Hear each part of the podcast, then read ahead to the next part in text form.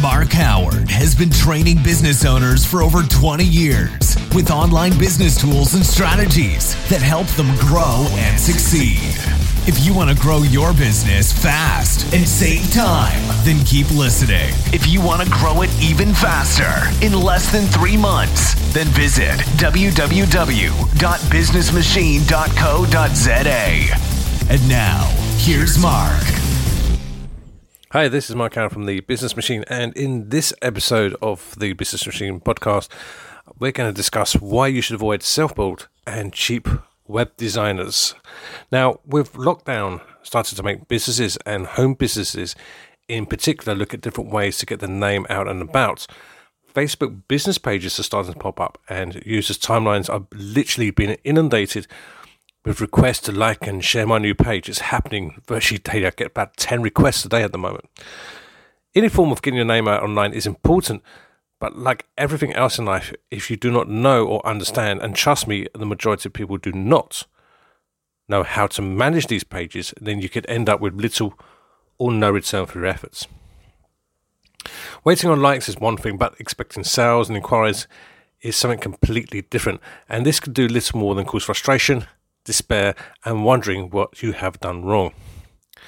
As I say to people, I know how to do my accounts, but that does not make me an accountant. And getting someone in to help you at least guide you in the right direction may save you time, money, and even heartache. Now, this week I was advising uh, a friend on this matter, and they asked me about building a site or getting their site changed over. The problem they're facing is that there are a number of options, but was unsure which way to go. The first option he came up with said was should he build on a template system such as Wix or Squarespace, for example? And my immediate answer to that was no. You see, these sites are okay, but he, unlike you as well, you're not web designers or marketeers. As I pointed out, you never get a second chance to make a first impression, and sites, sites such as these are causing SMEs more damage to their brand than actual good.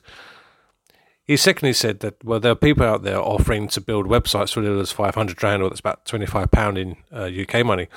Again, as I said, do you really think that these sites will be good, built correctly, with images that have the appropriate copyrights in them, all within the site, and actually built and designed to be Google friendly? And the answer is, of course, no.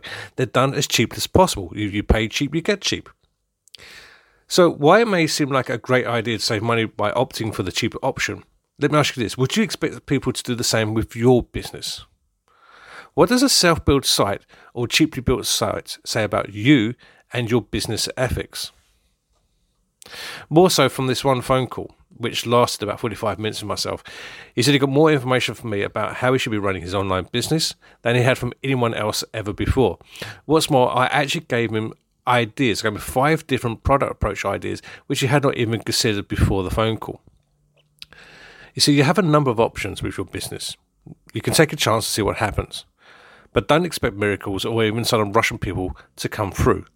Or you can get someone on board that can advise and direct you in the right way to ensure your online business success. Whatever it is that you decide to do, however you decide to move forward, don't give up, keep the faith, and continue to improve.